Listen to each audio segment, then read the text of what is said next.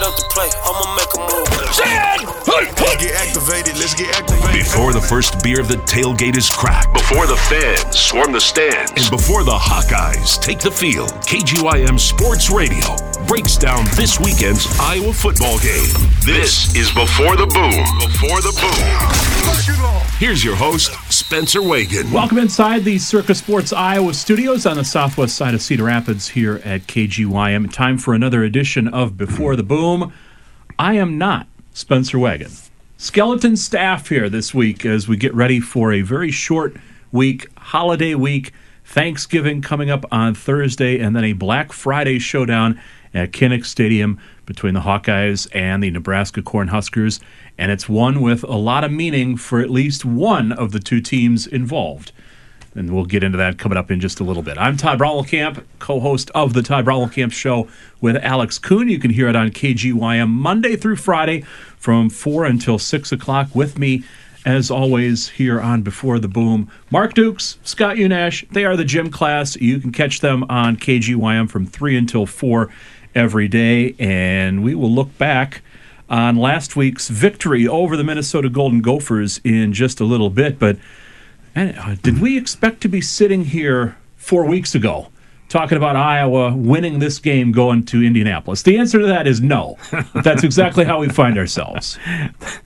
The last, uh, you're right. And interestingly enough, I don't know many people that made it through the entire second half of the Ohio State game without going out and doing something. Yard work, golf, washing your car, whatever it was, and you know people didn't give up on the season, but it was like okay, hmm. now lucky to get to hmm. 500, and then boom, this happens. Crazy year. Now a chance to win five in a row, and you're right, Chad. Nobody thought that was possible.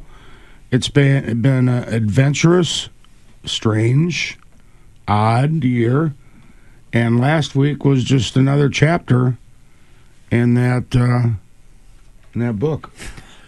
Well, this is always an interesting week inside the Iowa football complex because it's short. It's a different schedule than the Hawkeyes are used to. But Kirk Ferentz discussed on Tuesday when we chatted with him in Iowa City about that extra element, the one that we've been talking about, the fact that Iowa could possibly play for a Big Ten championship. I think we all know, you know, what's what's at stake, what's possible, and all that. But yeah, my encouragement has been to them. Just you know, we, we got to focus on this week purely. That's really all it's about. And that was really our attitude five weeks ago. You know, pretty much that was the, the goal. We had five games, five weeks, excuse me, five games. And one of the points I made to him, you can do anything for five weeks. It's not like you know. So just let's let's make sure we're really focused on what we need to. Uh, now we're down to four days, really. So you know, that, that's all that counts. And uh, I do know this, if, if, going back to the first one after uh, coming out of Columbus, you know, if we hadn't won that one, being in this uh, position right now wouldn't be possible. So just try to explain to him, like that game was really important too, just like this one on Friday is important. And I don't think anything's more important than the other in, in the big picture. So if you take care of what you're supposed to take care of, you might might be fortunate enough to be in a good position. And uh, you know we find ourselves there now. The worst thing we can do is start thinking about things on the outside, uh, you know, other stuff, and we just got to worry about getting ready for a tough opponent a tough opponent that Iowa has not had any issues with. Well, they have had issues with it. Well, let's go ahead and, and, talk about this a little bit coming up hmm. in just a few seconds after we look back on the Minnesota game, of course. But Iowa has had its hands full with the Nebraska Cornhuskers. We'll get into the history here, the recent history between these two teams. But Let's start by looking back at last week's game. It was as cold and as frigid as we talked about here in the studios last week on our previous edition of Before the Boom. Hawkeyes go north to the Twin Cities. Things start out kind of with a bang. Big play to Sam LaPorta and seemed to set the tone. Minnesota did not go away, and I can't remember who said this last week. Maybe we all did. It was going to come down to turnovers, and Minnesota made more hmm. mistakes than Iowa did last week, and ultimately Iowa able to go up there and escape with a 13-10 win. Floyd of Rosedale comes back home and seventh win of the season. it's so unlikely. You think about Mo Ibrahim rushing for what was it, 263 yards, a game in which there were no penalty. Well, no no penalties. No called, penalties called, Mark. and no turnovers until the fourth quarter, and that's when Iowa benefited with the uh, with the fumble. Although, um, you know that that didn't really set up anything except for a three and out. But then uh, there's Johnny on the Jack on the spot, captain on the spot, whatever it may be. Riley Moss pokes the ball out, and and uh, what you know, a pass by Minnesota. What's that? Let's take an informal poll here. touchdown or no touchdown? Jack Oh, Campbell's touchdown. interception. Okay. Touchdown. Scott says touchdown. Yes. Mark says touchdown. I say touchdown. We were watching it at Hazard, the big KGYM, uh, KZIA watch party, and everybody was going nuts. And yeah, they ruled on the call. The call on the field was that he had stepped out of bounds. Iowa was able to get the field goal there. Do you have a little nerves watching the second attempt from You know- Drew Stevens? you know what? Go through. He nailed the first one. That was the way it should have went through though for this Iowa season. He chunked it. He hit behind it and it was the ugliest kick, ugliest game-winning kick you've ever seen, but boy it was beautiful in the end. But that was just you know, that's just the way that this season has gone for Iowa. Yeah, the pretty one, nope, you can't have that. It's got to be the one, you, you know, Mark and I are golfers. That was the wedge that you have 85 yards in that you hit about 63. Very familiar with that. But it went through. As it has been week in and week out, it's the defense, right? And Tory Taylor had a, a pretty good game. By the way, not a semifinalist for the Ray Guy Award. Explain that that. one. it may. Explain that one. Can't. 13, 16 guy, however many names. There were three Big Ten punters Yeah. on the list. There was an Australian Big Ten punter on the list, Adam Korsak from Rutgers. Tory Taylor's not on there. I I don't know what that guy has to do to. Of course, he had some pretty pointed observations about that list and the award at the beginning of the season. But I don't think we have the button. We can't play the audio because we can't beep out what he had to say, uh, his thoughts on that. But uh, let's uh, let's stick with what we were talking about here with the Minnesota game because Mark brought up Mo Ibrahim's performance 39 carries, 263 yards, and uh, an uncharacteristic performance from the Iowa defense. Lucas Van Ness talked a little bit about that on Tuesday. Yeah, you know, last week wasn't the way that we wanted to go. You know, we had uh, some assignment issues, just know, issues where you know, and credit to, to Minnesota and you know, Mohamed Ibrahim, you know, great running back, great vision. You know, he was great back there. But again, you know, our, our focus this week is you know, again, play better up front. I think that as a unit, we uh, were upset about how many yards we let up. So you know, that's a goal for us, like you said, a little better rush defense, and you know, try to get after them a little more this week. Any concern with this game on Friday that, that Nebraska could move the ball against this defense? Not really for me. I mean, I heard you guys talk to Mitch Sherman, and he said Nebraska could get shut out, which I nearly, uh, you know, drove off the road uh, when he said that. but uh, Nebraska's line decent, but they are not Minnesota's offensive line. And like Mark said earlier on, and everybody knows by now, it was so cold the officials wanted to get out of there. They weren't going to call anything unless it was egregious. Um, Iowa was holding, Minnesota was holding. Ibrahim's a great runner, and I I think it was just a, one of those things as far as the Iowa defense is concerned. And and like we just heard from that clip, I give all the credit in the world to the Minnesota offensive line, which is a very good offensive line. Very good. Uh, start four seniors, big, experienced, and had uh, uh, had a, an excellent day against the Iowa defense. And I'm sitting here wondering. I used to vote in all Big Ten teams and whatnot. If I had to pick two running backs in the Big Ten for first team All Big Ten running back, we have short memories. Ibrahim, 263 against Iowa. Yeah, I don't think he's had less than a 100 yard game since 2019, although he missed most of one year. Blake Corum, Chase Brown, Braylon Allen. Who am I missing? Who are you going to vote for if you had two votes? That's why there's a utility position. I, Ibrahim would get one of them. It's a question of who would get the second vote at this point. If you're PJ Fleck, you got to be thinking about making a deal with the devil or something at this point, right? To beat Iowa. I mean, you look at the box score from last week. Minnesota has 17 first downs to Iowa's 13. They've rushed for 312 yards against an elite defense.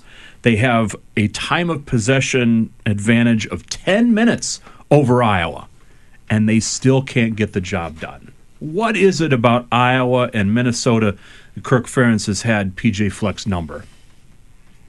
I don't. It's Kirk's philosophy through the years. This is going to be his 300th game um, this coming Saturday, and as we pointed out before, a third at least.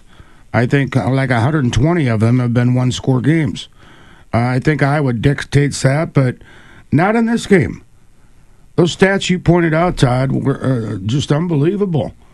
Uh, and PJ Fleck said it afterwards. We did everything but win the game. And sometimes it's weird, quirky. We've seen it other times in games uh, uh, this year for Iowa. Saw it again uh, last Saturday. Why'd you throw the football? Yeah. I mean, I'm still wondering why, and I don't know if it was coordinator. I don't know if it was PJ Fleck. I don't know who, but you're running the ball up and down. They're not calling anything. Run the ball. Run the ball. As, you know, I was very glad they didn't. And they called a pass in that situation. But there are just certain teams that you have their number. There are certain teams that have your number. There are certain teams that you are, you know, seemingly your philosophy matches up well against. There are other teams that match up well against what you're doing. I think Iowa just matches up well against Minnesota, and they've created a few breaks over the years and have gotten a few breaks over the years, including Saturday.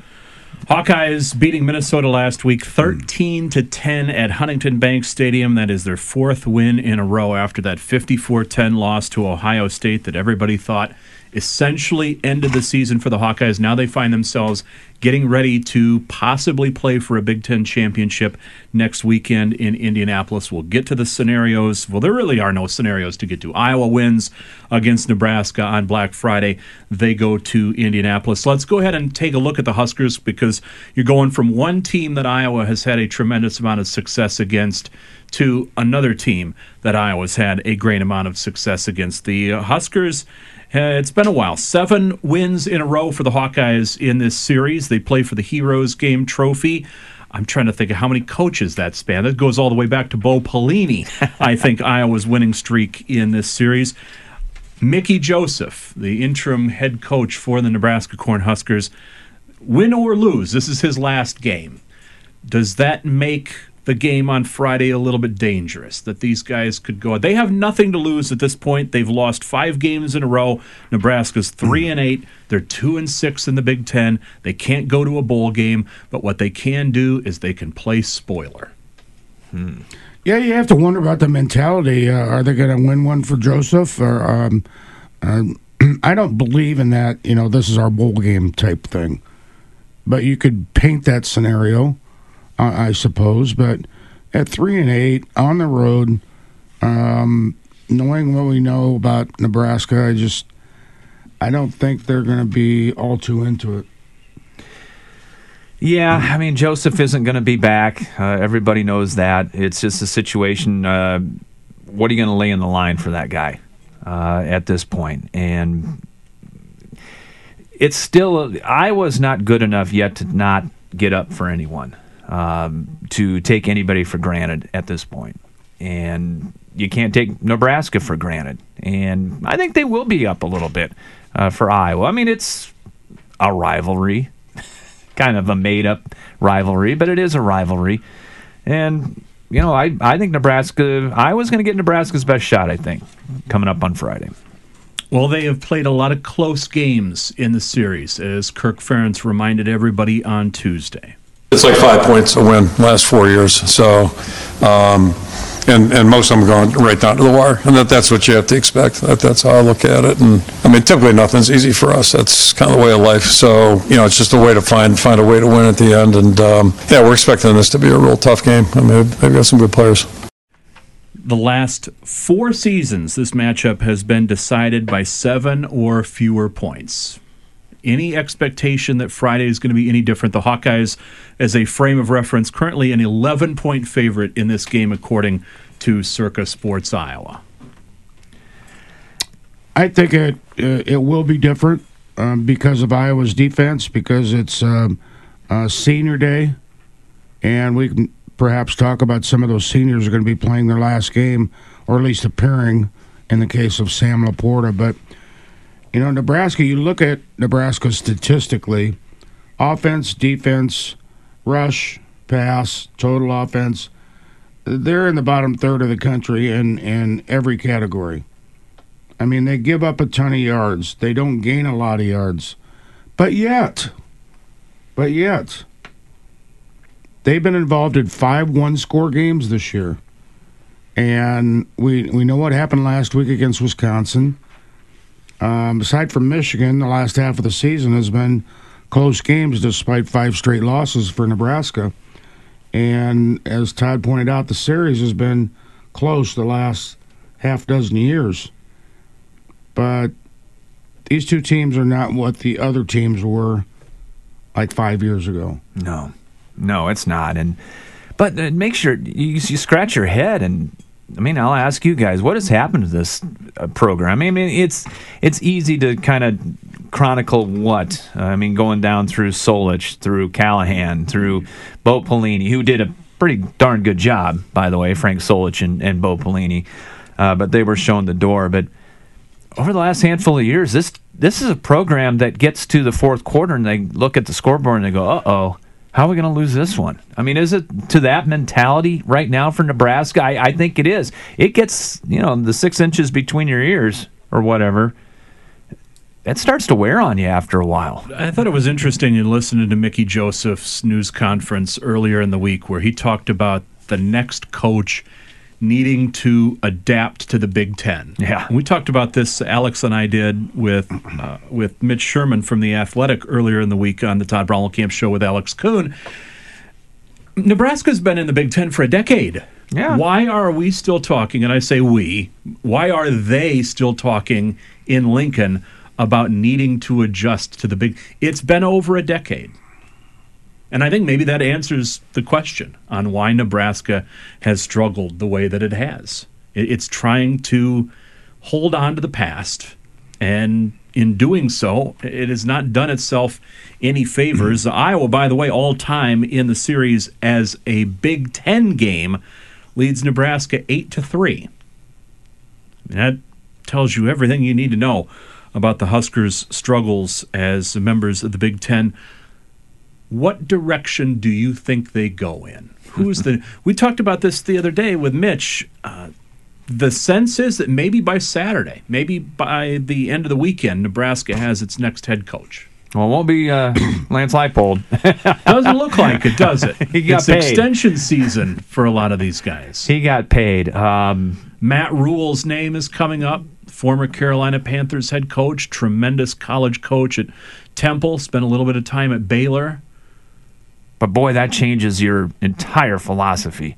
I mean, it's going to take a while to get this thing back built up again, no matter who takes it over. But they're talking big names after big name after big name. And I mean, I don't want to beat down on Nebraska, but, you know, where is this program right now compared to other programs around the country? I mean, is it a, is it a program that, you know, they talked about Urban Meyer, Sky, you know, pie in the sky, things like that Matt Rhule, who was with the NFL earlier this year. Is this still an attracting enough program to bring in guys like that? It's not what it used to be. And I think uh, the downfall of Nebraska has been impatience with the head coaching position, bad hires at the head coaching position, uh, recruiting uh, has been a factor. This is a big hire for Trev Alberts. Yeah. Uh, the athletic director. Uh, they thought they had their man with Scott Frost, and we know how that turned out. Um, it's not going to happen overnight, I don't think, and uh, I, it's a huge hire. It's a huge hire. Whether the hire will turn things around uh, remains to be seen. But there's a lot of work to do. Chris Klieman, you guys were talking about the other day. That's intriguing to me. But it's not to Nebraska fans. I think they would need to get over that. They why? I think it'd be a great hire. Yeah, I think it'd be a great hire. Chris Klieman's, you know, a guy moving up the ladder. He's a Midwest guy. He knows Nebraska. He gets it, and a good coach. Um, but you're right. It's not. It's not glamorous enough for uh, for the Cornhuskers. And gone are the days where they could have 185 on their roster. Uh, you know, back in the 70s and the 80s, store 90 of them in the weight room for three years and just replace them and replace them and replace them like that. Um, and unfortunately, I think a lot of Nebraskans still believe that that is that is the way. But Tom Osborne's not walking through the door again. He- well, he might, but he'll be at the back of the room during the introductory news conference. I, I think that's one of the things Nebraska needs to do. They need to move past. Does the new coach have to have a Nebraska tie? They did this with Scott Frost. You know the the tie back to the Osborne era, or is it time to just try to go out and get a clean start? Get somebody who's going to come in and and make that program try to make that program a winner. I don't think you need a Nebraska tie. I don't think you do either. No. But their fans do. And You that's almost- something they'll have to get over. You almost have to find lightning in a bottle because we talk about Klieman, talk about Leipold. Were were there any guarantees with those two guys No. that they were going to uh, turn the programs around? Good coaches, good pedigrees, but they were not big names. But they've done big things at their schools. Well, and neither was Kirk Ferentz. You mentioned Mark earlier, 300th game as head coach of the Iowa Hawkeyes coming up Friday as Iowa hosts the Nebraska Cornhuskers. As improbable as that seems, you think back to 1999, who was the first opponent for Nebraska. Kirk Ferentz? Nebraska. 42 to 7. Is that a Big Ten Classic, by Did the way? not. It very well could be. I was thinking that watching last week's USC UCLA game at on TV, thinking this will pop up on the network. That, life is not going to get any better for Nebraska anytime soon when USC and UCLA join the conference either. Uh, that's a conversation for another time here on Before the Boom, which we may not be done with this year. We'll get to that in just a second. Hawkeyes have an opportunity, if they win Friday, to play most likely Ohio State or Michigan in the Big Ten championship game next weekend in Indianapolis. Do want to take an opportunity to say thank you to our Before the Boom sponsor, Edith Lucille's. Bait Shack and Wing Depot, a hidden gem on the banks of Squaw Creek. Check out their menu online at baitshackfun.com. They got some great specials there. The Friday night smoked prime rib, a great brisket special on Saturday as well. Uh, they have been a tremendous sponsor. We got to get out there sometime. If they're back next year as our sponsor, maybe we start doing this on location or maybe we start having lunch. Uh, Wings. people would love that. You know, the podcast and um, um, um, you know, shoving food in our mouth while we're doing this. Ben's mouth's watering. Uh, let's uh, let's for this because we're allowed to do this. We are allowed to look past a game and, and play the hypothetical situation. They're not doing it inside the football complex in Iowa City. Iowa beats Nebraska on Friday. They're playing a game next weekend in Indianapolis. It's either Michigan or Ohio State. I think it's clear the best matchup for the Hawkeyes would be Michigan. It's a rematch either way. I don't think you want a rematch with Ohio State. I don't think anybody in the Big Ten West does. Would a would a second game against Michigan go any different in your opinion? What was it, 24-10 last last outing? With the with a touchdown by each team coming Late, yeah. late in garbage time and, Yeah. and bitterly cold. Again, the conditions weren't all that great. I just don't know how much you put into that first meeting. I was starting to move the ball a little bit against Michigan. And yeah, I, I'm with you. Michigan would be a much better matchup than Ohio State would be. Um, I think it, it wouldn't end up like last year, like the 21 Big Ten championship game. I know that. Unless things went just sideways as far as pick sixes and kickoff returns, punt returns, etc.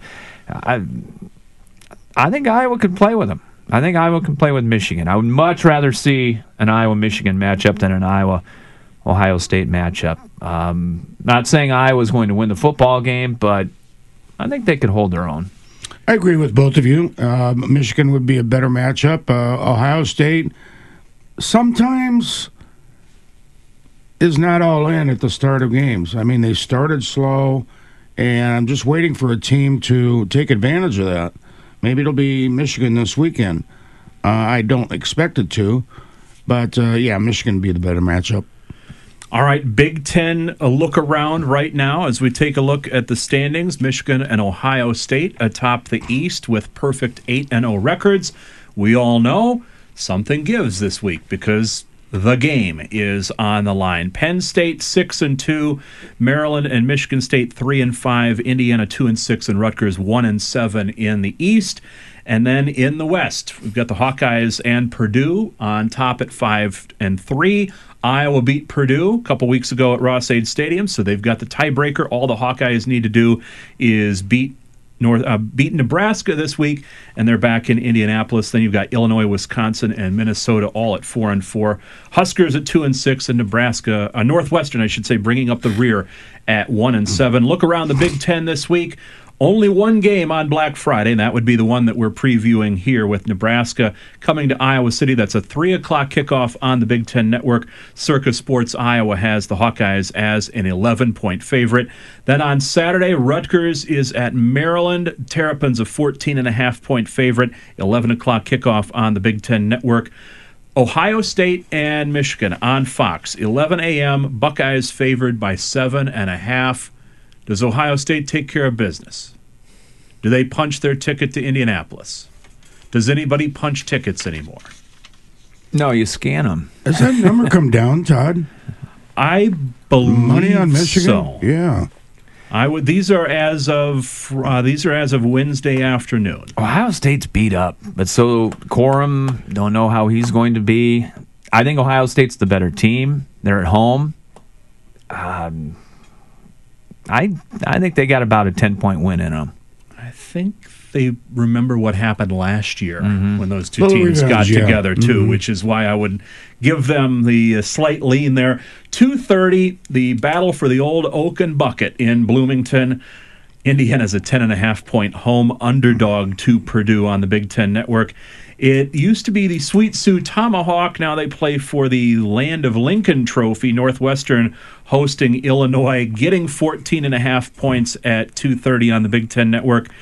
Battle for Paul Bunyan's axe at Camp Randall Stadium on ESPN at 2:30. Wisconsin favored by a field goal over Minnesota, and then the Land Grant Trophy, one of the uglier trophies in all of college football, on the line in Happy Valley as Penn State an 18 and a half point favorite over Michigan State. That's a three o'clock kickoff on FS1. That's a take a look at your Big Ten schedule this week. Again, all of those odds courtesy of Circa Sports Iowa. We are coming to you from the Circa Sports Iowa studios on the southwest side of Cedar Rapids.